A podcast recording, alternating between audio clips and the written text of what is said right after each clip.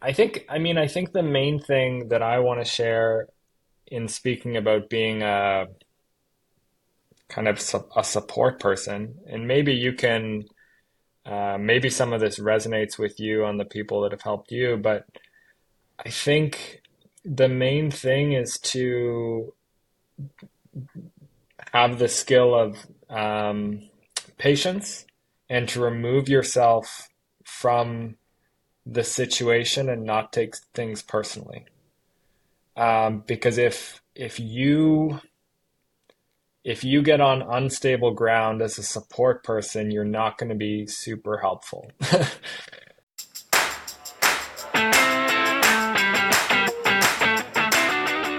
What's up, everybody, and welcome to the Stable Cyclist Podcast. My name is JP, and this week's episode is brought to you by Flow Formulas. If you are training for a big event coming up or just training in general, you need Flow Formulas in your bottles and in your recovery. And when you go and purchase your next order of Flow Formulas, I got a discount code for you to cut down on that cost a little bit. You can use the code JohnPeter15 at checkout for a discount. Now, my guest this week is Andrew Lespe L'Esperance. He is a professional mountain bike and gravel racer for Maxxis Factory Racing. And we are going to dig in here shortly. But before we do, if you like the podcast, do me a favor and share it with your friends. And also, if you're listening on Apple Podcasts, go ahead and give us a five star review, please, and thank you. All right, enough of all that. Let's get Lespe in the studio.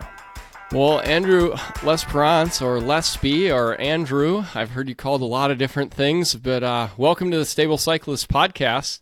It is really good to have you here, and you are currently on the West Coast. Is that correct? Yes, yeah. Uh, currently in Santa Cruz, California, right now, just doing uh, a couple weeks of training before the first uh, first races of the year. All right. And what do you have on tap uh, for those first few races this season? Yeah. So um, on the 22nd, flying over to Spain to do Andalusia. It's a six day mountain bike stage race. Uh, it's a pairs race, which is a lot of fun. Um, and yeah, going to be doing that with my new teammate, uh, Sean, on Maxxis Factory Racing. And uh, yeah, looking forward to it. Looking forward to getting the season started. Awesome. Well, yeah, I have heard you on a number of podcasts. Um, we've crossed paths a little bit online uh, through some like co um, sharing of, of partners or sponsors, I guess. We'll talk about that a little bit more later. But I've Definitely. almost always heard you in the podcast settings uh, with your partner, Haley, and rarely have I gotten to hear you just talk on your own. And it's not that I don't want to talk to Haley at some point, but I think there's a lot of value in where we're going to go with this conversation today. And in the the couple of conversations where we have had the chance to just hear you, uh, the the host is usually like jumped straight into whatever you're doing, whether it's whiskey off road or uh, talking about the clothing apparel company you used to be uh, with in the past. And I want to hear more of like your story or get to know like if we sat down for a cup of coffee, you know, my question would be like, how how did you get to be a pro bike racer? Uh, my friend Kelly McGelkey kind of we joke about like tell me zero to like pro license, mm. um, and how like how, how did you get here doing this? Because that's a huge part of where everything else in the conversation is going to go. Yeah, totally. I mean, that's a uh, a big question, a long story, I guess, but I'll try to keep it brief. Um, yeah, I grew up. Uh, I'm Canadian. I grew up on the east coast of Canada in um, a small province called Nova Scotia.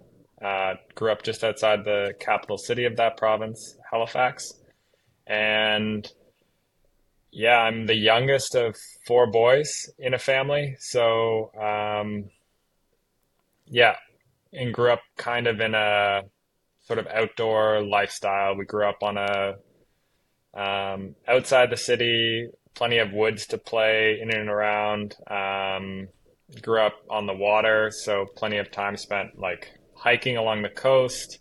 Um, you know, hiking as a family, that sort of thing, sailing, and I definitely, uh, you know, being outdoors was a big part of my life growing up. Um, I did a lot of different sports, uh, a variety of sports, school sports. Probably the more competitive one that I did before cycling or while I was uh, cycling when I was younger was diving, like springboard diving. Um, and I took that to a certain level and retired at age 15, as you sometimes do with these sorts of sports. Uh, but yeah, essentially, um, me, my family, and I, we always had, we were lucky to have bikes around. We rode bikes on vacations. And um, being the youngest of four boys, I, I looked up to my older brothers. I um, followed them in everything that they did. And uh, especially so to my oldest brother, whom there's there's a there's a fairly large age gap. Um, I think it's it's about twelve years, um, and at one point, uh, like he rode mountain bikes with his friends, and he did a race, and you know I just wanted to be my older brother, so you know as soon as he did a race, I uh, I wanted to do one, and uh, yeah, we had a local Tuesday night short track series in Halifax. Uh, and I showed up to that and kind of just kept climbing the rungs um, for since then. So that was when I was 12. And I've kind of been doing some version of uh, bike racing full time and obviously lots of stuff along the way, working at a bike shop, doing an engineering degree. Um, running my own team, racing for other teams, and uh, but yeah, just I think I always wanted to be a professional athlete, uh, and I've just been working at it for a long period of time, and um, I sometimes say that I'm a really good trier. I just keep trying, and that's what I've been doing. And yeah, here I am. Here you are, indeed. Um, you I, I can remember the first time I came across you was probably 2018 or 2019, and of course, seeing your name on the World Cups as the lists of people would come through the line. And I remember that you were referenced as uh, Haley's partner, and mm, she yeah. had she had just had a big race. Um, it might have been a Novi Mesto. Um, but I remember like putting you two together, and you were both racing on Norco at the time, I believe. Um, and talk us through that world of of racing World Cups and like just you said I was I just kept climbing the the rungs of the ladder. What was it like from you go to racing like grassroots short track, which is is like one of the best ways to get into racing for a kid. Like it's super fun, totally. but you also like bleed out of your eyeballs, but like not in a long way. It's like, well, that was done quick you go from that super short stuff and and like work your way through to all of a sudden you are at Novi Mesto, you're at Albstadt, you're at these huge races uh, with you know millions of people watching on Red Bull at the time. What what was that like to go and race those races and that be like, this is my job? Yeah, I mean it's it's still uh, it's still not lost on me like the uh, like being at these big international races. It's it's pretty special. Um, and yeah, I mean, like I said, it was just kind of climbing the ladder. Uh, you know, from the short track races, you do a provincial race. Uh, I guess it would in the U.S. it would be the equivalent of like a, a state, you know, a state series race, something like that.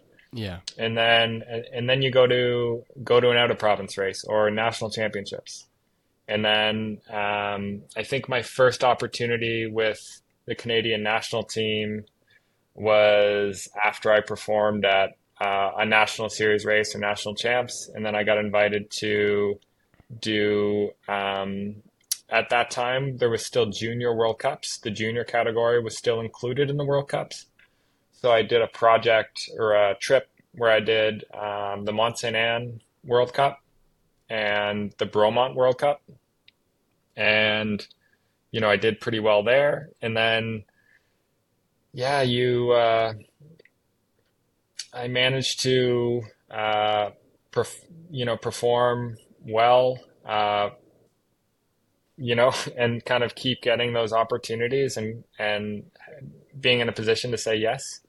And, um, yeah, and then all the way till uh, you know, racing on Norco factory team where it is more of a, you know, a professional thing. Um, it's your job. Um, at that point, I'm partners with Haley. Uh, yeah, it's, and I mean, that, that race in particular you're talking about was extremely special because that was, that was uh, one where Haley um, finished on the podium, um, which is, yeah, it's a pretty big deal. It was an incredible performance. And uh, being part of that was super special. I remember that moment super vividly. I was out on course watching uh, Haley race, and I um, there's sort of a bit of in that uh, finishing section at Nove Mesto. There's sort of a section of pavement, you know, not right beside the course, but um, yeah. And I remember riding towards the finish on that pavement, and I, I think I had my hands up while she was going across the line, and yeah, it was a special special moment for sure.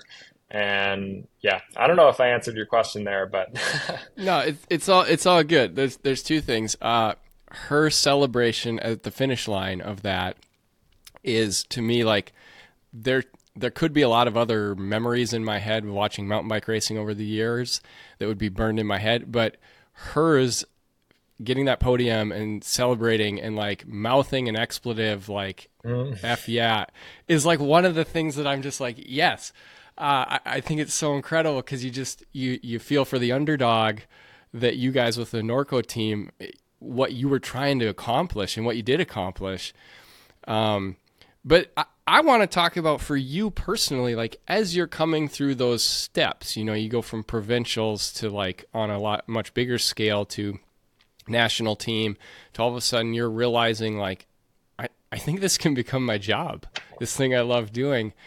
Where was your mentality at like going into those races? Were those things you were nervous about? Because to me i you andrew has a show uh, off-roads inroads I don't know if you guys are going to continue it, um, but in the past, if you've listened to it, you are a super chill guy. Uh, to me, you don't seem like if the house started on fire, you're going to be the person like going crazy on the way out. You're going to calmly, like, okay, everybody calm down. We need to do this.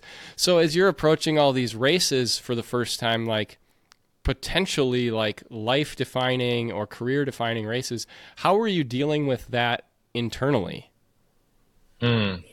Yeah, it's uh... or, or did or did you have did you have people around you kind of helping you deal with that internally?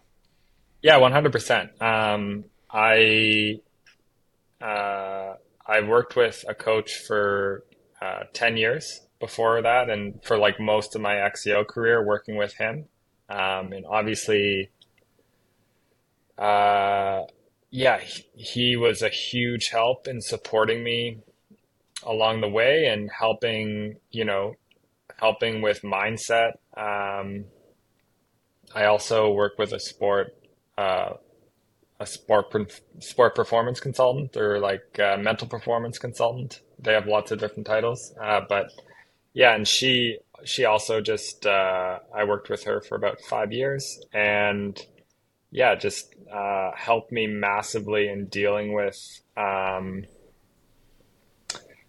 I mean, yeah, just the stresses surrounding racing because they're definitely there. You're putting yourself in a vulnerable position. Um, you know, expectations are high, and yeah, I think uh, it it was a very gradual process um, as I climbed those kind of ranks when pressure increased, the scale of things increased, and um, yeah, you just kind of learn to deal with it along the way with the support of those people that I mentioned, and that that's sort of um, that's what happened for me, and it uh, it always didn't go smoothly. Um, there was definitely some moments where I would break down and and not be able to deal, but uh, yeah, that's that's where you lean on the people around you. That being Haley, my coach, mental performance consultant, those sorts of people. For sure. So you race XC exclusively, uh, pretty much through 2021, and then this big new sexy monster comes onto the scene called the Lifetime Grand Prix, and mm. uh, you you make yourself you, you make your way into it. Um, what was the transition like to decide?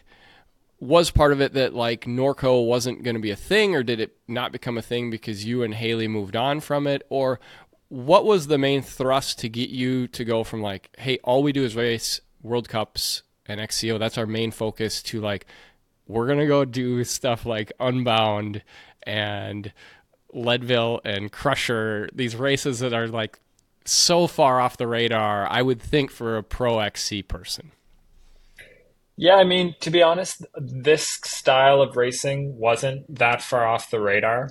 Um, I I really enjoy this sort of what I classify as adventure racing, at least compared to World Cup XCO. Uh, and ever since uh, in 2017, Haley and I did Croc Trophy, which is a eight day mountain bike stage race in Australia. And that sort of kind of opened our eyes to this other side of the sport. And since then, uh, we always managed to find time at the beginning of the season or the end of the season to add in one of these sort of adventure races. So for us, that was uh, I mean, I, I did Epic Israel a couple times, Swiss Epic. Um, there was, uh, yeah, probably a couple others, um, some US races, Iceman, these sorts of things that are just, they're, they're exciting because they're different, um, different skill sets. They're, they're valuable because they do allow you to like learn some different things compared with, you know, doing a 90 minute XCO. Um, they they they also help you kind of expand your perspective on what's possible. It's a different it's a different thing doing an eight day stage race versus a 90 minute XCO, and you can learn a lot about yourself doing that. But yeah, long story short, I've this racing has been on my radar for a while, and I sort of always I think I always knew in the back of my mind that I would try to find my way there try to find my way to this sort of racing. Before the pandemic, um, I had an I I threw my name in for the the lottery for Unbound, and I had a spot. Um, so this is about two years before I joined Maxxis Factory Racing, and with the pandemic and then team schedules and that sort of thing, I had to defer it uh, a few years. Um, and I never actually got to use it. I ended up uh, giving it away because uh, by the time I was in a position to use it, I was in the Grand Prix. Um, but yeah, I mean, joining Maxxis Factory Racing, it was a combination of things. The timing was right. Um, and I sort of, you know, that year, um, 20, 2021 was super tough um, for both for both Haley and I. And um, yeah, I, I did not have that good a season, but I was able to pull together one result, uh, and I won BC Bike Race. And that timing was really good for the formation of um, Maxxis Factory Racing, and it was a you know, a, a very solid result on a known race in this sort of space where this team was focusing. And yeah, um, you know, that that helped me with that opportunity and we were able to get Haley on board as well. And then yeah, that's where we were for the next two years. So let's let's talk through your evolution kind of in the lifetime Grand Prix. Uh, 2022, you you finished sixth overall and you start off 2023. Uh, you get fifth in the points at Sea Otter last year, and everything's great.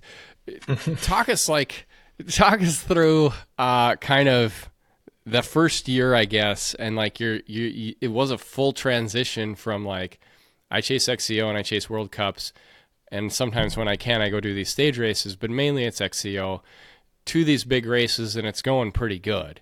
Um, and then, yeah, I guess let's let's pause when we get to Sea Otter uh, a year ago. Yeah, I mean, uh, yeah, going into the for first off, the like we didn't, you know, Maxxis Factory Racing certainly was not focused 100% on the Grand Prix. Um, you know, for for 2022, uh, it was it was built around like a much like we did a lot of racing that year, and we did our we did our best with it. We uh, we're learning a little bit more how to structure our schedules for these long races. But yeah, 2022 was a big year. It was a big year of learning. I remember reviewing the season at the end of the year, and I was kind of, uh, I guess I was just categor- categorizing racing as ones that were completely new to me and ones that were uh, familiar to me. And it was more than two thirds of the racing was all new, which is um, which is super significant because there is a lot of uh, benefits to having experience at these races, knowing how the race plays out, uh, the flow of things, the terrain, all these pieces that are as important or more important as your kind of physical preparation to perform in these races. So yeah, it was all new, um, which was a challenge, but it was also super exciting. And yeah, the season overall went um, very well.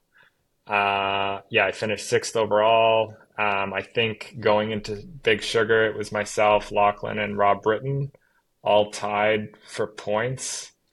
Um, and Big Sugar would determine the order of us. Um, and I came in on top of that, which was uh, yeah, I mean to to still hold it together that deep in the season, I was really proud of, and um, yeah, so I was super happy with the performance there.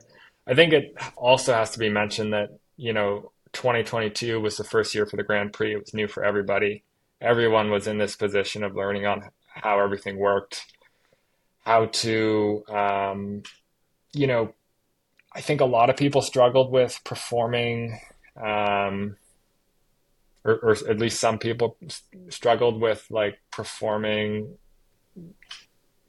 for that length of time, basically from April till end of October. And this this was not really a new thing for myself or Haley. Like we had we had been doing this for a little bit. We would do um, racing late late in the season, and um, you know we knew how we responded to that. But uh, what I'm getting at is the level came up in 2023 for sure. Yeah. And um, I just I had some bad luck along the way, um, but I also just didn't bring my level up enough to meet that. Um, and part of that is, um, you know, the races that I focused on and uh, the scheduling and the number of races that I did and yeah, so well, because you, you certainly you know, did have some really good results in 23. You you yeah. get third at Whiskey Off Road. You win the uh, stage of the Belgium Mountain Bike Classic. You win BC Bike Race again, which was that was a big deal. Uh, yeah. I remember seeing that not just on your social media, but all over the place. And you won a UCI gravel race in Canada. So you know people can can look at if they just look at your lifetime Grand Prix results past Sea Otter, they might think you didn't have a good season, but your results outside of the Grand Prix were awesome. Totally. Yeah. And so how did you how did you feel about your season and how did you feel I guess about your prospects of like what what am I going to do in 2024?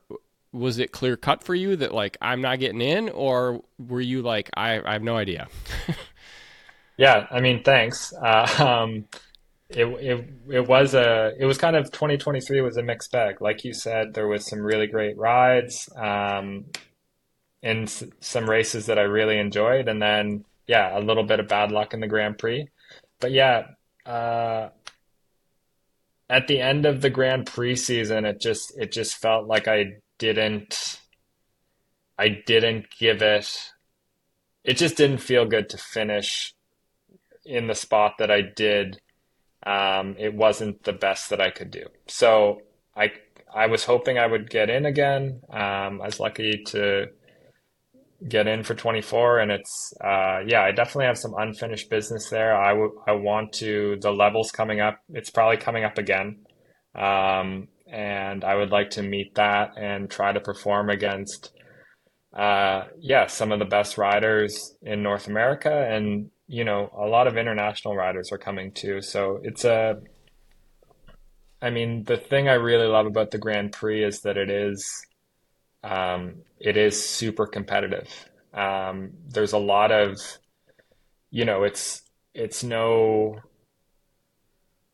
I love the. Uh, I like a lot of the, the the events in the Grand Prix. Um, there's there's nothing there for me in terms of like a technical mountain bike race, and I can find that elsewhere. Like I, the, there's there's going to be um, plenty of mountain bike racing on my schedule that's going to scrap, uh, yeah, scratch that itch. Um, but yeah, the what draws me into the Grand Prix is this just everyone's there, everyone's focusing on it. The level's super high. Um, you need to perform super well on the day, have some luck, and it's being in that sort of position racing is it's it's super cool. Yeah, um, and it's a lot of fun.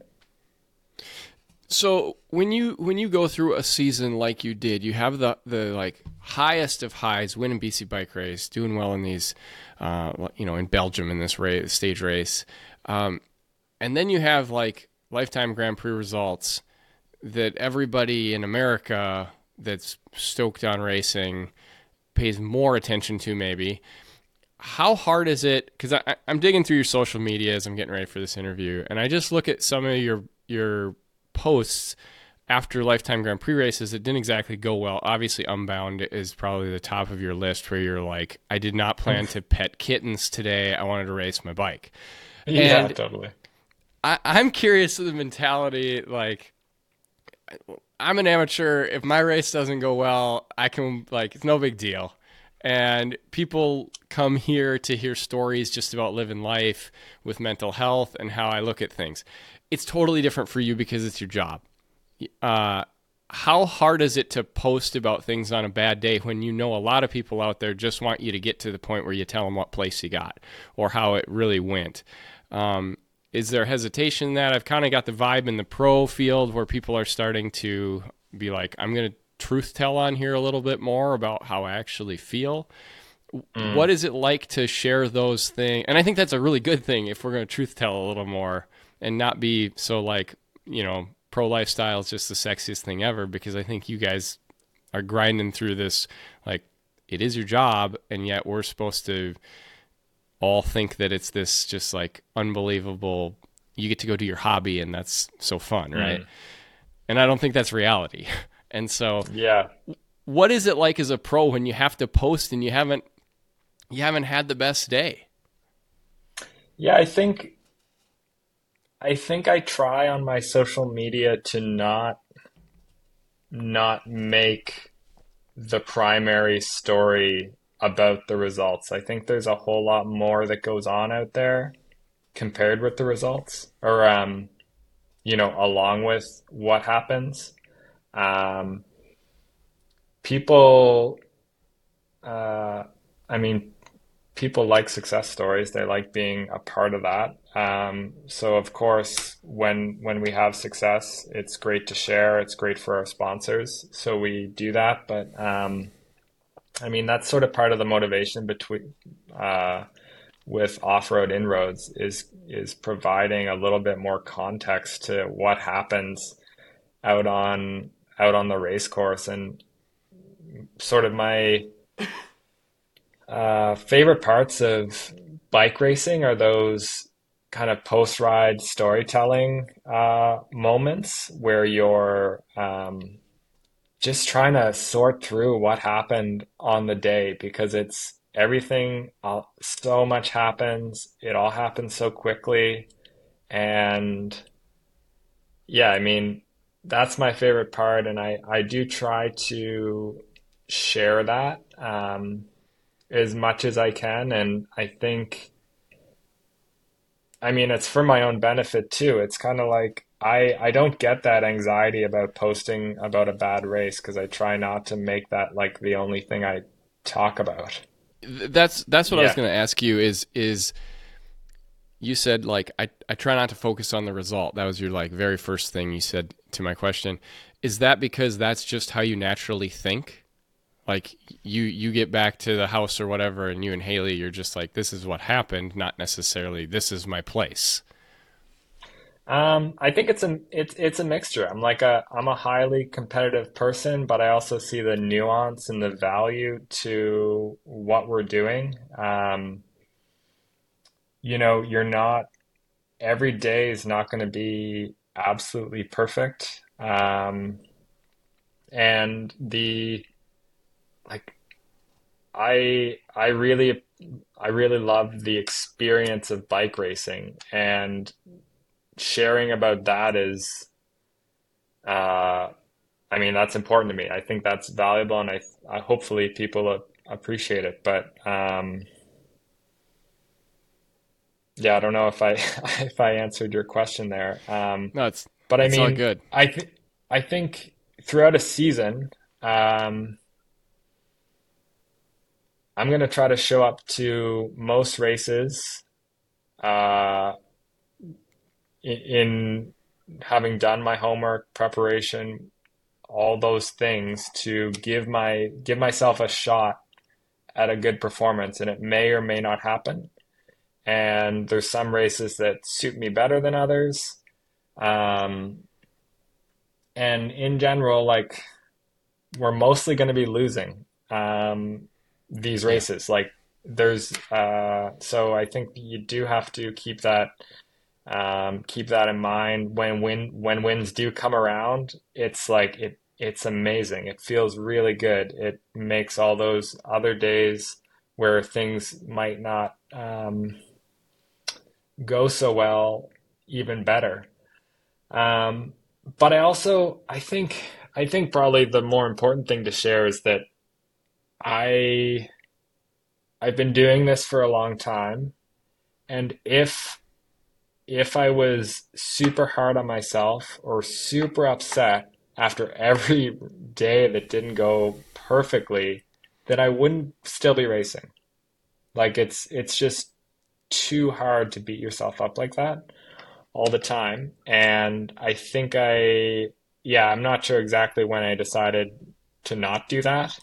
Um, it was probably working with my coaches or sports uh, mental performance consultant or maybe just Haley. But yeah, at one point decided just not to worry about it as much and um, take it all, you know, keep the bigger picture in mind. Um, and yeah, not and not not die by one bad race result or something like that. Yeah, I think that's really I think that's really well said. You've talked a lot about Haley and her importance uh, in all of this, and if people aren't paying attention by this point, they haven't. You've threaded her in through all of this, and I haven't asked you directly about her yet, and I think that's awesome, and I think it speaks to your relationship, and and that is my next question: is what is it like to do life uh, when your partner does the exact same thing as you do, and sometimes has been a lot more successful.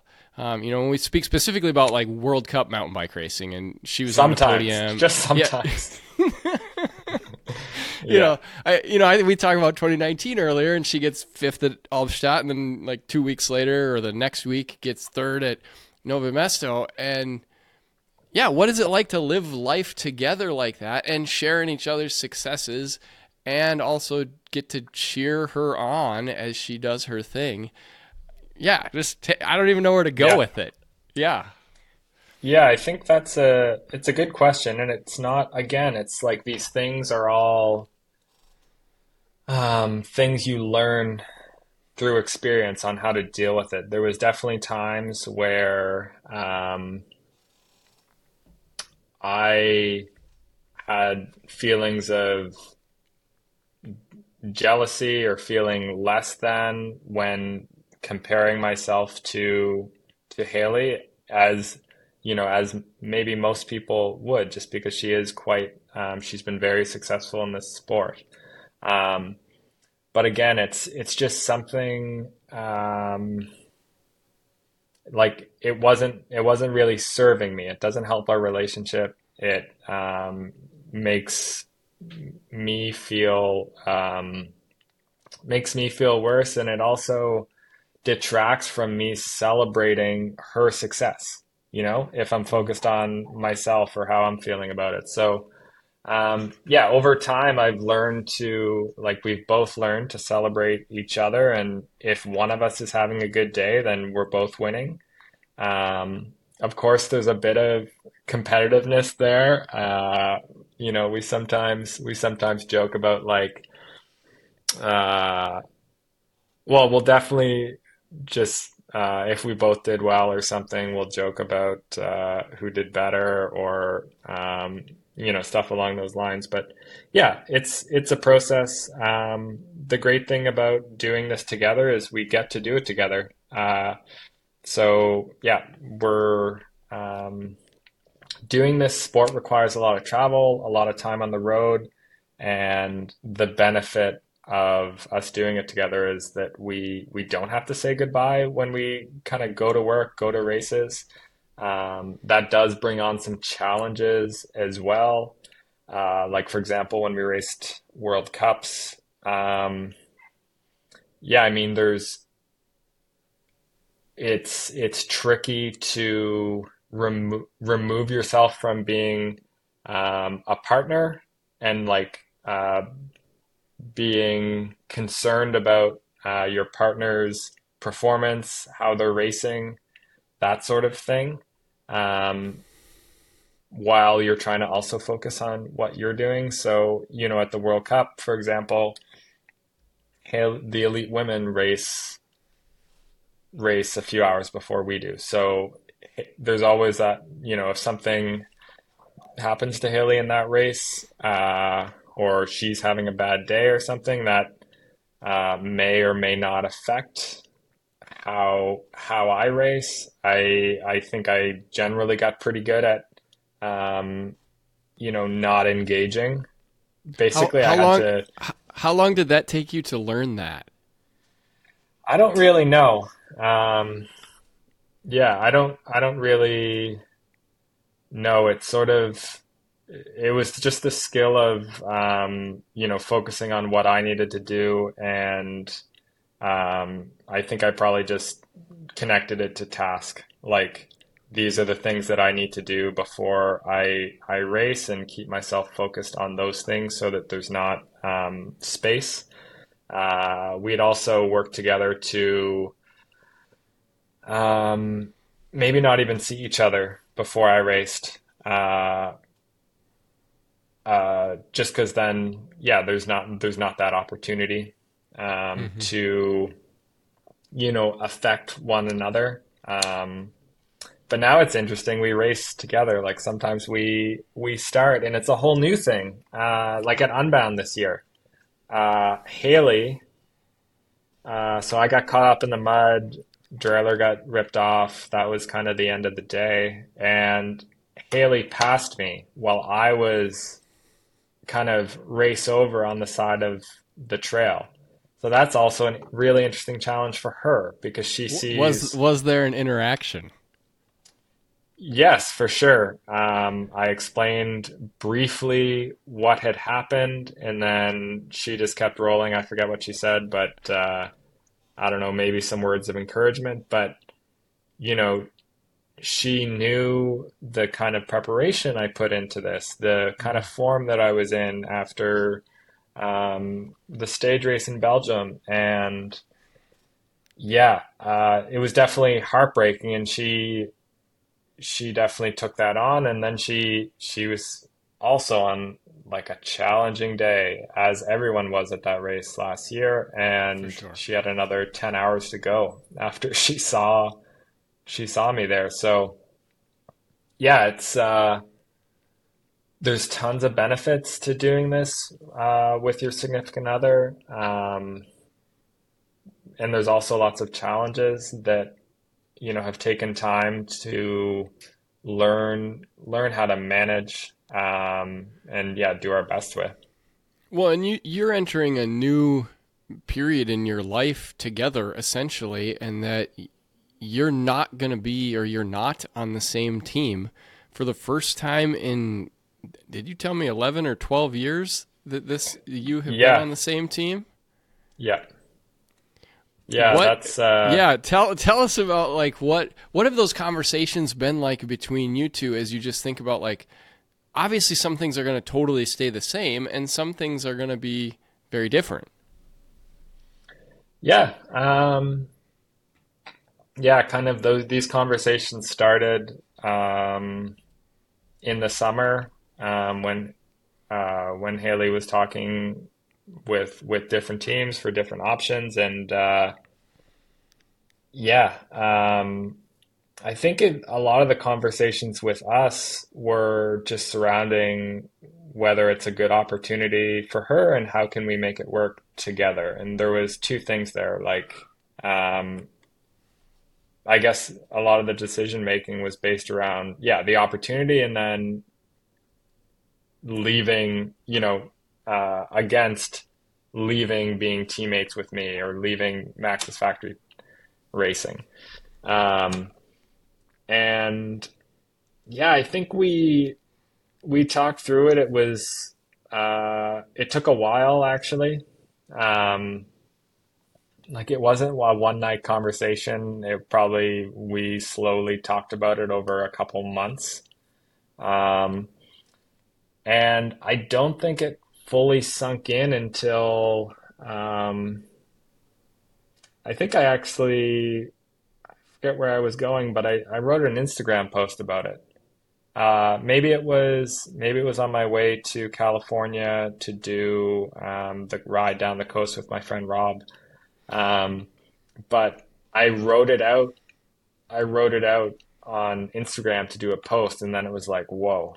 It it kind of sunk in and the uh, it felt very real. Um, but but yeah, I think the other side of the conversation was like, how can this be good for us? Um, I think space is also good in relationships. Um, I think we'll have lots more to talk about maybe since we're spending a little less time together.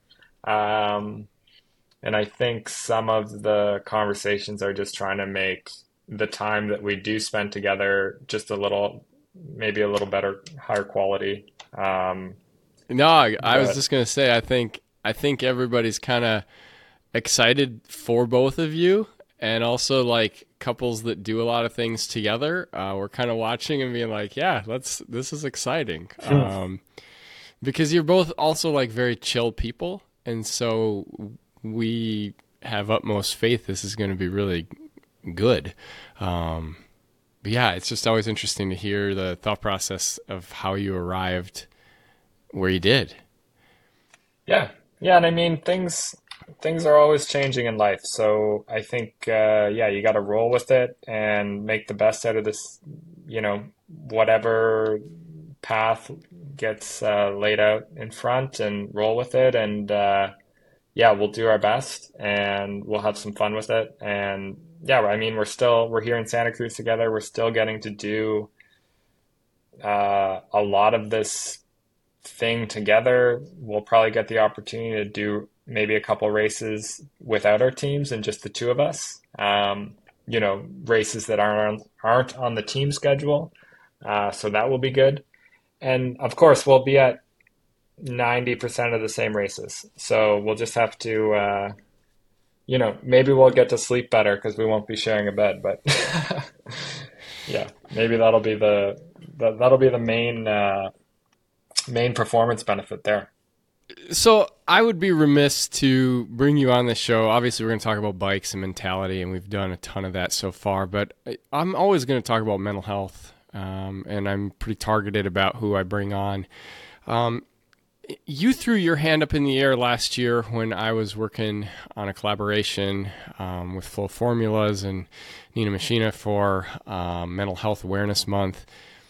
And like, I've been dying to ask you, like, in person, like, and I, and I think I know the answer, but I, I just want to talk through like why is getting out there and being vocal about mental health awareness such an important thing to you? And I think that's going to transition us probably into our last question, but let's start there. Is like why why were you so eager to just speak about the importance of that? I mean, I think like I guess because of um, my relationship with Haley, she's very outspoken about it. I've learned a lot about it to well, yeah, to try to support her along the way. That it doesn't, it's not like a big stretch for me to talk about it. I feel like it's a part of, you know, part of the conversations that we have, um, and it's a, yeah, a real thing we talk about, and um, yeah, so it, it wasn't like a big stretch for me to put up my hand there and uh, support what you were doing and and support our sponsor. So yeah, I think that's that's probably the the main piece. Um, and yeah, I think um, you know I'm I guess I'm in a unique, maybe not a super unique position, but I am in a position to share with like on the side of things of supporting someone um, that for, has for sure uh, for you know for sure challenges. and yeah for sure and that's you know, as we messaged back and forth, like that's one of the primary reasons I wanted to have this discussion with you because, you know, Taylor Lideen and I can sit down and talk, and that he's the previous guest, but Yep. he and I can sit about sit down and talk about our own struggles, and a lot of people are going to relate to that. But what I often hear as I've started to go and speak, and as I talk to other people, and as I teach, is so many people are scared to go and get help if they need it themselves because they're scared of everyone around them thinking what they're going to think whether it's their loved hmm. ones or their friends or their parents or their spouse. And and I can remember being in that same situation and I I look at you and you're a guy who you were there with Haley and as she was going through her struggles and you're still standing there super strong. And i think you can speak much better to everyone from the the support place like you just said um and, and put words to it. And and i guess so that's that's kind of where i want to start is like you you lived this with her. You know we talked earlier about her coming across the line in Nove Mesto and she's third and she you know has this awesome celebration. And then over the next like two years everything kind of falls apart on her.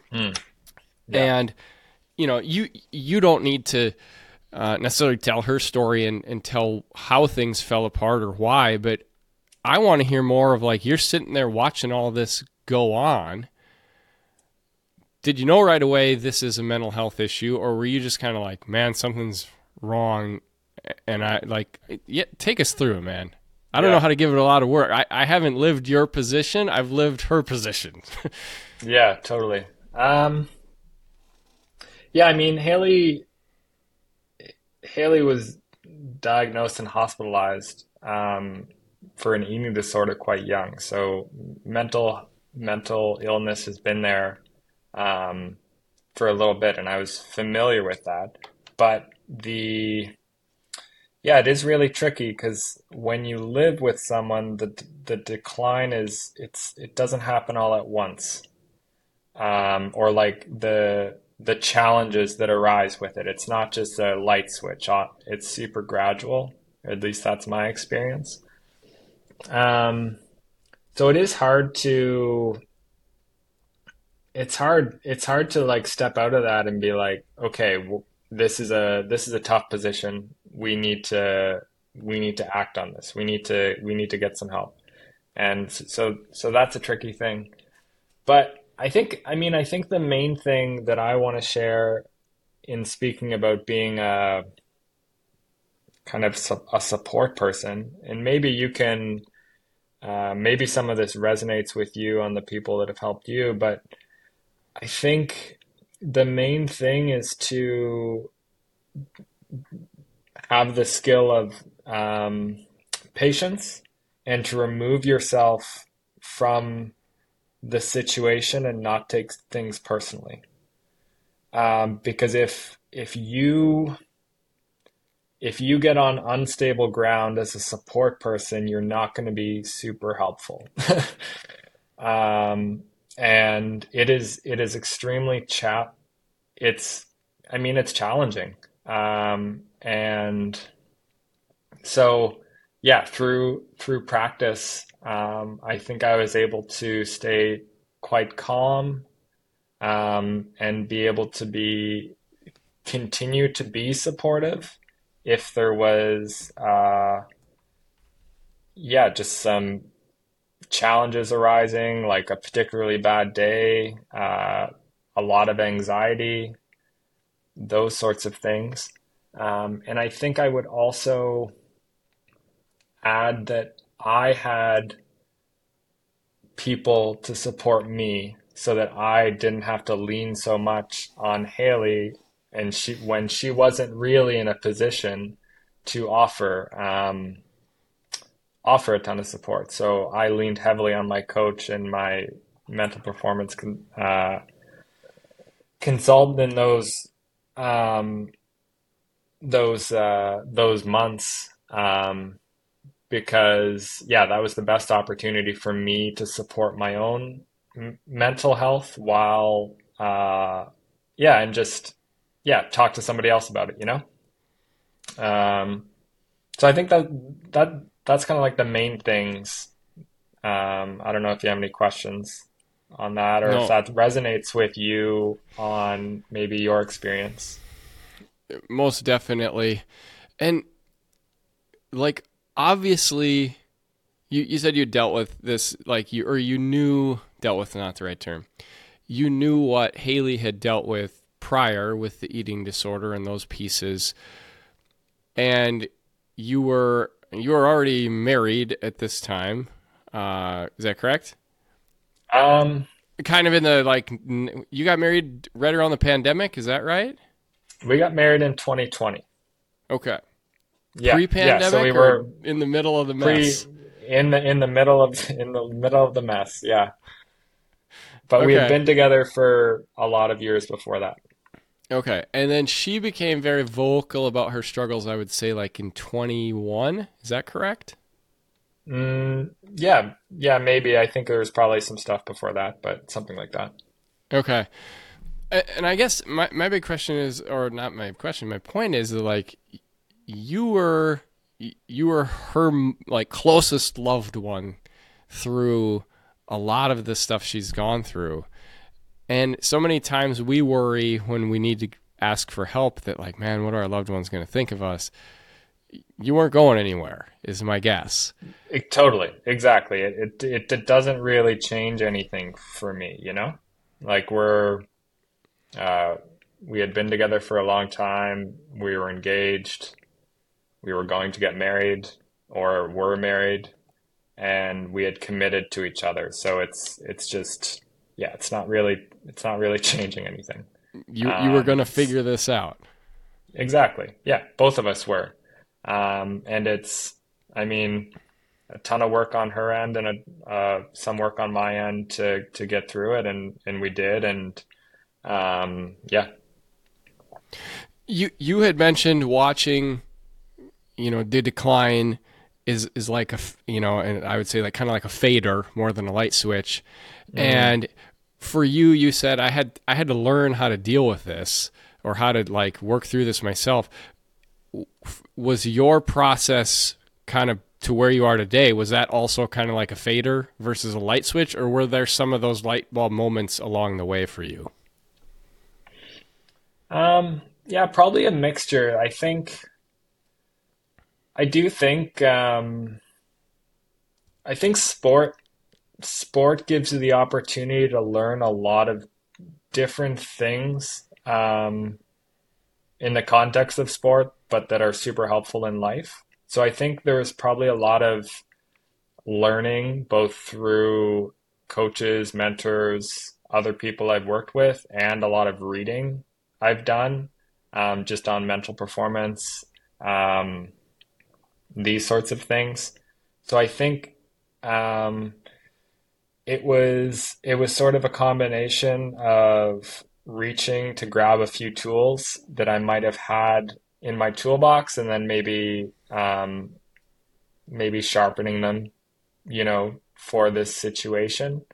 Um, yeah, I'd say that that's sort of so like yeah, a mixture of um, you know building up the skill set to uh, or you know yeah building up the skill set to um, help support in the situation as best I could. And I think I should also say that it's not like um, I was perf- very good all the time at it. Um, I probably, um, yeah, didn't. Uh, I probably didn't deal with some situations as best I could, but sometimes you uh, you either don't have the energy or you're just not in a position to. Um, and yeah, but ultimately you you kept putting in the work and totally that yeah. that's that's super valuable to hear that oftentimes people in that support role don't understand as they see their loved one needing the help that they need to start putting some work into to understand kind of what the heck's actually going on here or how can I best be of service. And so Yeah. uh, and you you mentioned toolbox for yourself. Uh, Taylor and I talk a lot about our own personal toolbox for how we work through all this. Um, and it is it this is like uh, we're a community, you know, and we all have to have our part. And some of us need a different kind of toolbox than everybody else, but ultimately we all have them so that we can support one another. And I think that's so well said on your part. Well, yeah, thank you. Um, yeah, and I do.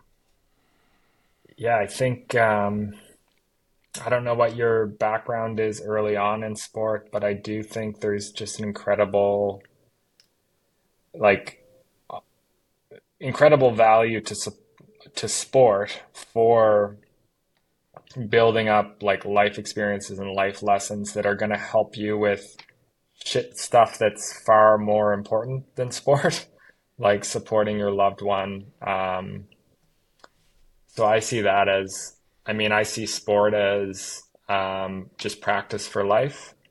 And you, I'm both of us, everyone, we're all going to come across stuff that's way more important, um, challenging, and yeah, hopefully sport will have prepared us to to meet those challenges in the best possible way.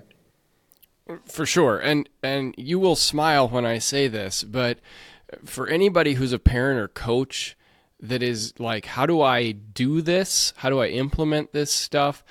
The the number one book that changed my life about 15 years ago as a coach was I came across the long-term athletic development model uh, that was coming out of Canada.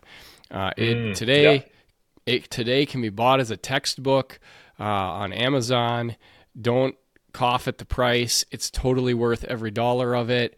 Uh, it will tell you how to talk to kids at certain ages. It will tell you activities. It will break your brain on life paradigm on how to teach kids how to, to play sport and what's important and what's not. And and it truly, when we start to look at sport in that way, whatever the sport is, um, it it changes why we walk out there every day, whether it's ourselves or with kids, because it, it does get into all these other things that are so much more important.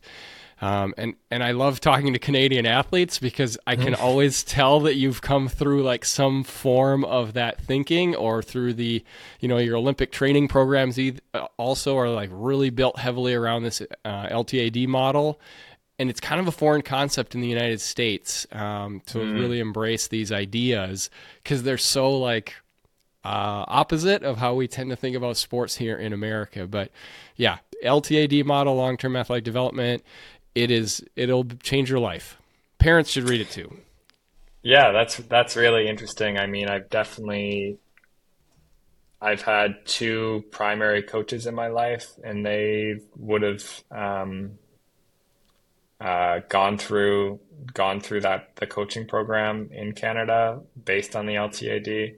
And the coach I worked with the longest, um, yeah, probably helped shape some of that. Um, and yeah, interesting, interesting to hear that you can see a trend. Um, but yeah, they're, uh, yeah, no doubt I've been influenced by, um, that, that model and, um, yeah.